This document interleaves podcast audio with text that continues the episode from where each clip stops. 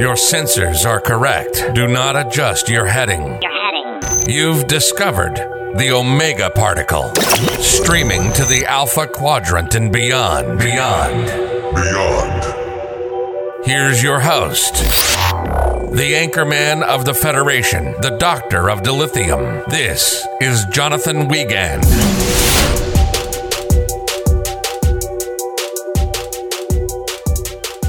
Greetings and welcome to the Omega Particle Podcast. Welcome, all you conversationalists, your thrill seekers, you intellectuals, and all across the fruited plain of the Alpha Quadrant. I am your host, the Doctor of Dilithium, your anchor man to everything Star Trek, Jonathan Wiegand. Um, yes, I don't know if you could already tell my voice that we skipped an episode last week. Um, I have a cold. I, I still am fighting this thing, so again, I apologize if my voice sounds a little bit different. I really can't tell. So I was like, let's just run with it.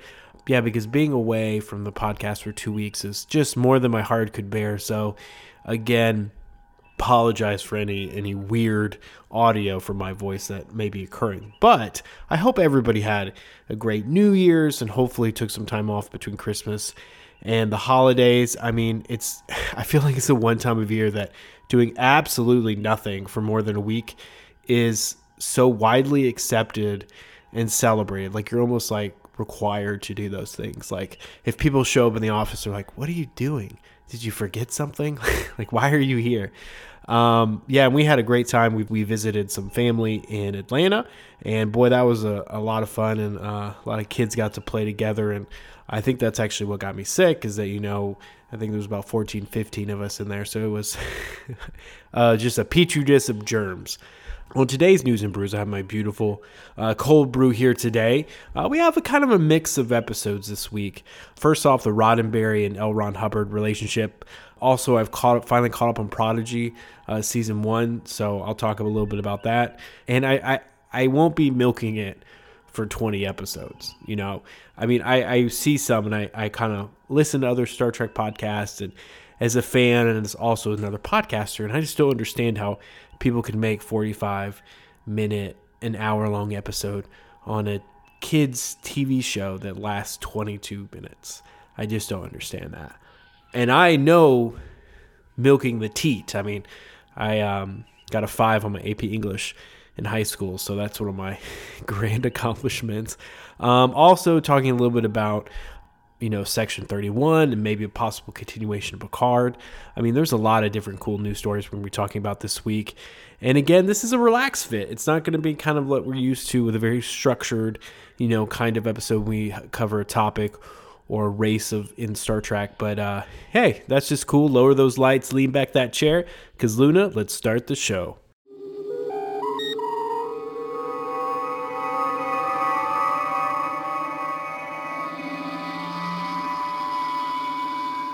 Like I mentioned before on the Christmas episode and just a couple minutes ago, yes, we're going to be talking about Gene Roddenberry's and L. Ron Hubbard. And for the rest of the segment, I'm just going to call him LRH. It's just easier. And I actually met with a good friend uh, over New Year's, and he's like, yes, please do that. So I, um, just a little bit of a backstory if you don't know who LRH is.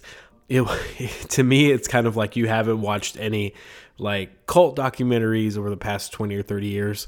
Um, and that's because LRH actually started the Church of Scientology. And before that, he was a sci fi writer. I'm not making any of that up. I'm not going to get into the depths of Scientology, but there's a great episode on South Park if you haven't seen it. It's it's just really good. um, but I actually did cover kind of like the philosophy of Gene Roddenberry when he was starting to make the next generation and kind of what his hope for the future was way back on an episode behind the episode of TNG. So that's a great episode, you haven't listened to that. And I kind of wrapping everything up here is that Gene Roddenberry wanted Star Trek to kind of be his personal take on the future. He argued and he threw out scripts, sometimes physically threw out scripts out the window. And he, the main issue was he wanted no interpersonal conflict within the Enterprise crew. And the writers hated that because it's really hard to build stories and plots and character development when nothing ever happens and there's no conflict and nothing really changes them. Everything's just happy go lucky. And I wanted this to kind of be an entire episode, but of course, the, the well is not very deep. It's very shallow, in fact. So I said all that to say this. So these two men, of course, were friends. They they definitely had a interesting take on the future, both of them. Interestingly enough, they both created their own kind of navy, I guess. Like Starfleet's like this military quasi thing, and LRH and Scientology have this this like Navy brigade. I don't know anything. I'm just saying. Um, but they did meet. They actually were friends. I, I think they had similar visions of the future, but honestly, that's about it. It doesn't really go into anything if they were really deep friends, if they wanted to be like co Scientology founders or anything crazy like that. I mean, I was even looking at articles articles from the 1970s um, that people written about plane rides they took with Gene Roddenberry to see like if they could get any nugget. I mean, and, and these these two guys were friends, and even Gene Roddenberry famously says um, he could start his own religion too if he wanted to. I don't know if you've ever been to a Star Trek convention, but that's kind of exactly what he did in his own way. But the only thing I could find without them being friends or any crossover between Scientology and Star Trek is that there is a rumor that Spock's brother, Sybok, was kind of a commentary on Scientology. But again, that's never been confirmed. And it just doesn't fit to me personally with everything that was really going on, especially Star Trek 3. And I just feel like that's kind of a stretch, honestly. So yeah, so I just personally I don't see that. It doesn't fit. Doesn't really make sense. Again, when he was making Star Trek, um, especially with Sybok, it really wasn't. You know, Scientology wasn't this huge thing yet. So for him to have a commentary on it didn't really make sense to me. Um, he probably would have definitely done other things like um, the Vietnam War, racism, women's rights, things of that nature. So I think that was his main priority, not really, you know, Scientology. But I promised and I delivered. So sadly, there's not really a relationship. They did have similar visions of the future, but that's about it. That's about it. So moving on, um, uh, I'm going to go ahead and give a spoiler free version of Prodigy and what I thought about it. So the number one question is, did I enjoy it? And absolutely, I. It took me a while to get into, probably like five or six episodes and then I eventually got kind of invested, and the story kind of got rolling a little bit. Um, but it took a good five, six, seven episodes for me to kind of get, okay, this is what I'm watching. You know, if I'm not a, a Star Trek podcast host, would I watch it? Probably not. I would have just left it at those first episodes. It just wouldn't have done it, which I'm excited now because, like, I actually did like how they wrapped it up. But would I do a rewatch of it? No. I think I think one time is good enough for me. Um, unless I you really love the show and you really want to get into it again, I really wouldn't do a rewatch. Kind of not like the golden age of Star Trek, you know, with DS9, Voyager, and TNG. It's like, oh, of course, I I'll rewatch this all the time. It's like you're not really going to do that with Prodigy. And the next big question is: Is it really for kids? And a thousand percent yes. And that's a good thing to me because this is honestly when I was watching it, I was like, this is probably the best way to do two things. You can introduce like young kids and teenagers into Star Trek through the show, and also new fans. Um, Star Trek can be kind of intimidating. I mean, it does have a vast encyclopedia of like canon and lore, and I get it. You know, sometimes you don't know what you're going to get. Like a TNG episode, is it going to be the uh, the ghost uh, loving episode, or is it going to be like a, a conference episode on archaeological digs on the Enterprise, where it's like a Marriott conference? You just, it's really hard to, to say. So I think this is the perfect way to people be like, oh, that's a Tellarite. Oh, that's the Federation. And it's kind of an ease into it, like stepping your big toe into the pool, into Trek, which again, I think is great and it's not bad emotionally connection to the characters, yes. Um, by the end of it, I was emotionally invested. I think they did a great job over the 20 episodes, kind of building out these characters, giving them great backstories, and also tugging at the heartstrings a little bit.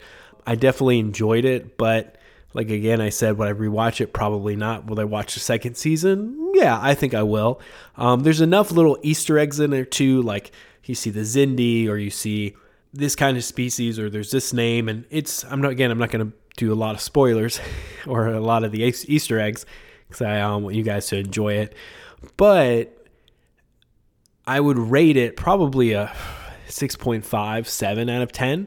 Um, it's still a kid show, so there is kind of a, a disconnect there because, and maybe it's just me because it doesn't bother me that much because I usually watch a lot of children's television anyway right now because of my son. So it doesn't, it's kind of like whatever. But if you're like a single guy in his 20s, probably it's going to be a bigger deal, um, just to be real and to be honest. Um, but it's, it's a kid show, you know, it's not going to be this intense thing, um, you know, like Discovery, which we will cover soon. And I think that's kind of the real story. And here is is why the show is successful and why it's kind of good for Star Trek. Because if you look at what we have now, we have a plethora of Star Trek, and mainly we have Discovery. Discovery has been kind of the hallmark show, and it's kind of this action show, you know?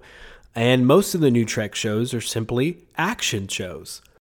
And I mean, I, I think it's funny. I, I saw a quote somewhere and it was like, war is just now inevitable in Star Trek as it is in our own world. And there goes Gene Roddenberry's peaceful vision of the future or the past, depending what series you're watching. And I mean, now don't get me wrong, we did have a great series in DS9 that covered war, and that is kind of the war Star Trek. But I mean, only a handful of times in this, like, there would be these massive huge battles where that's the whole episode, kind of like what we would see in Discovery.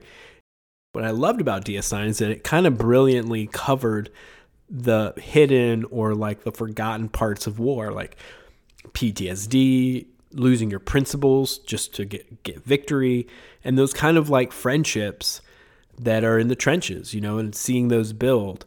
On the flip side, compare that to Discovery I mean, Discovery is a very, very like violent show. And a lot of the main characters, I'll just say it, like regularly commit just acts of murder. You know, diplomacy is really not an option in most cases. And the USS Discovery, like Jack Bauer in 24, um, always rush to like solve a desperate, violent problem. I mean, I know when Discovery came out, they were like, "Oh, this is this ain't your granddaddy's Star Trek. This is new Trek." And I think they were just responding to the popularity of, you know, action packed Star Trek shows. And it just kind of was all about revenge and all these other shallow action movie tropes. And I just don't like it. You know, I just don't think that's what um, Star Trek is. I mean, even came into uh, Picard a little bit, you know, and you have kind of these homicidal characters. And I mean, the show even featured Icheb getting his eyeball forcibly severed. I mean, come on, like this is Star Trek. And again, don't get me wrong, I love having action and I love um, you know, great movies and when it's done well, it's super fun and exhilarating. And there's nothing wrong with, you know, the crew of the Enterprise or Deep Space Nine or Voyager or Discovery or even the Cerritos getting into like a little firefight and a little skirmish. I mean, even in a completely peaceful future, Star Trek is allowed to have some moments of mis- misunderstanding and you know moments that would eventually lead to like a battle or a conflict. However that is not the process and the future that we all hope for star trek. I heard a really great quote on vacation that somebody was said. Um, she said you know what? The world is so cruel and so cold.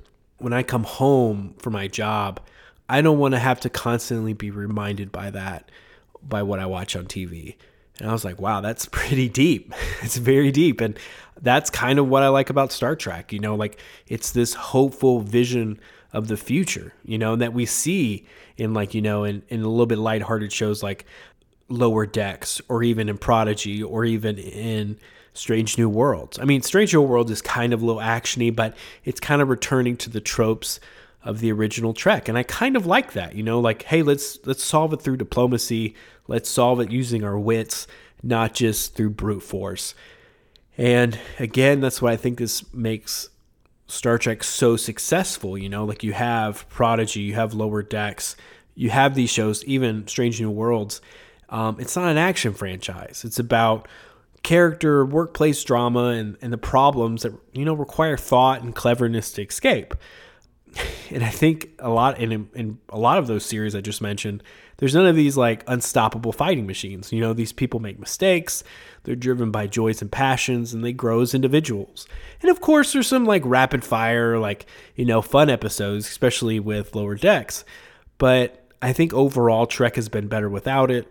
I, I think when people watch Star Trek, they want to have a show that's optimistic about the future and how we transcend. And I mean, don't get me wrong, I love some action. And I mean, if people want a sci-fi series that's always in war and always in rebellion, there is another star show that you could watch with that. And that's great too for that thing. But that's not what I want from Star Trek. You know, when I want to go to the grocery store to get milk, I want milk. I don't want iced tea. So that's my rant for like five minutes in my sick voice. I'm done. I'm done. Thank you for listening. And again, if you if you have comments, you feel strongly, you're like Jonathan, you're huffing paint, you've you've had too much Mucinex and not and Dayquil, just you don't know what you're talking about. Please let me know. Or if you agree with me, I, I like to hear that too. So I'm, I don't feel like I'm alone. anyway, so moving on. So finally talking about Section 31. And I'm bringing this up because on Tuesday night, Michelle Yeoh, is that right, Luna Yu? She won a Golden Globe for her role in Everything Everywhere and All at Once. I still need to see that. It looks really good.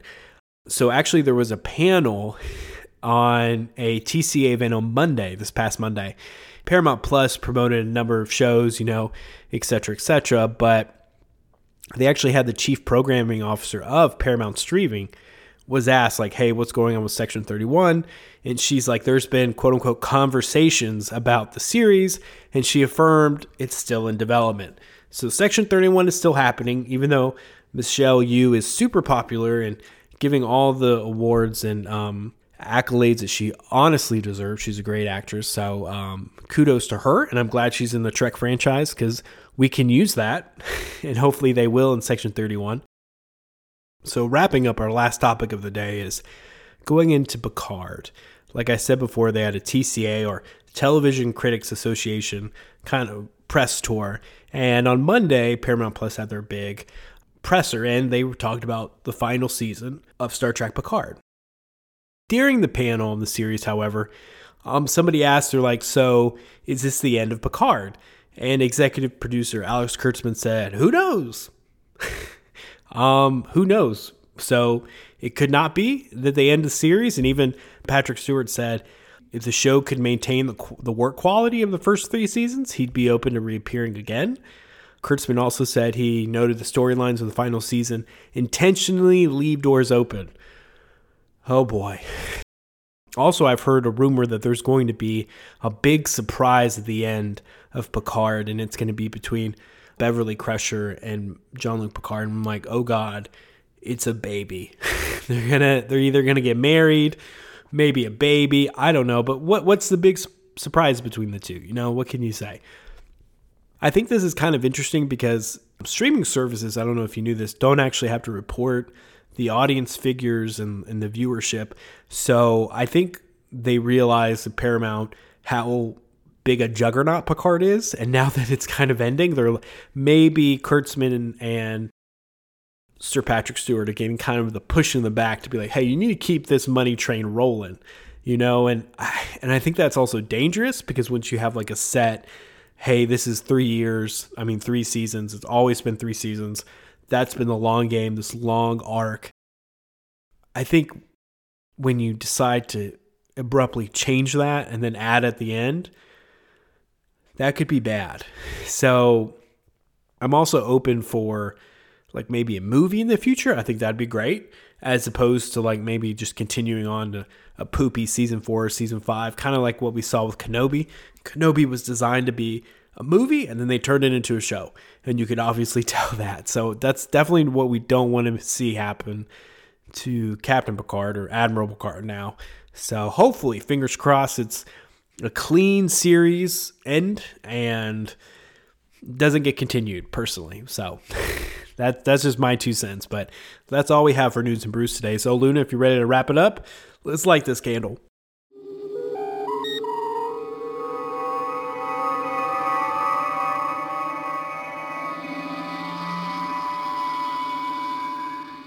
Oh boy, that was a lot harder getting through than I imagined, but anything for my OPP audience. Um, I'll definitely be better next week, so don't worry about that. It's it's getting through. I promise it's getting through. But I didn't want to leave you hanging for another another week with any great OPP goodness. And as always, please check out jasontalksmovies.wordpress.com.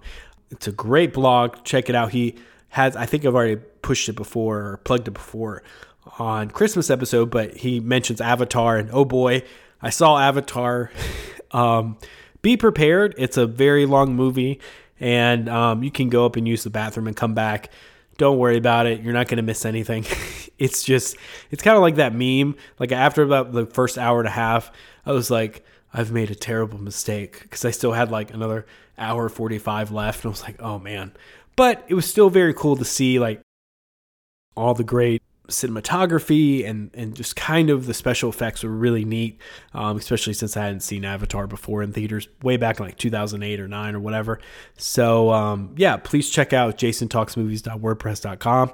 And as always, guys, um, please remember to rate, review, and subscribe on the podcast. We're on all the social medias, and that makes me sound like a boomer, but we're on Facebook, Instagram, um, Twitter. So please check us out. And usually for Twitter, that's my most up to date. Like I usually I'm on pretty pretty active on Twitter. So please hit me up on there. And always remember, guys, second star to the right, straight on till morning.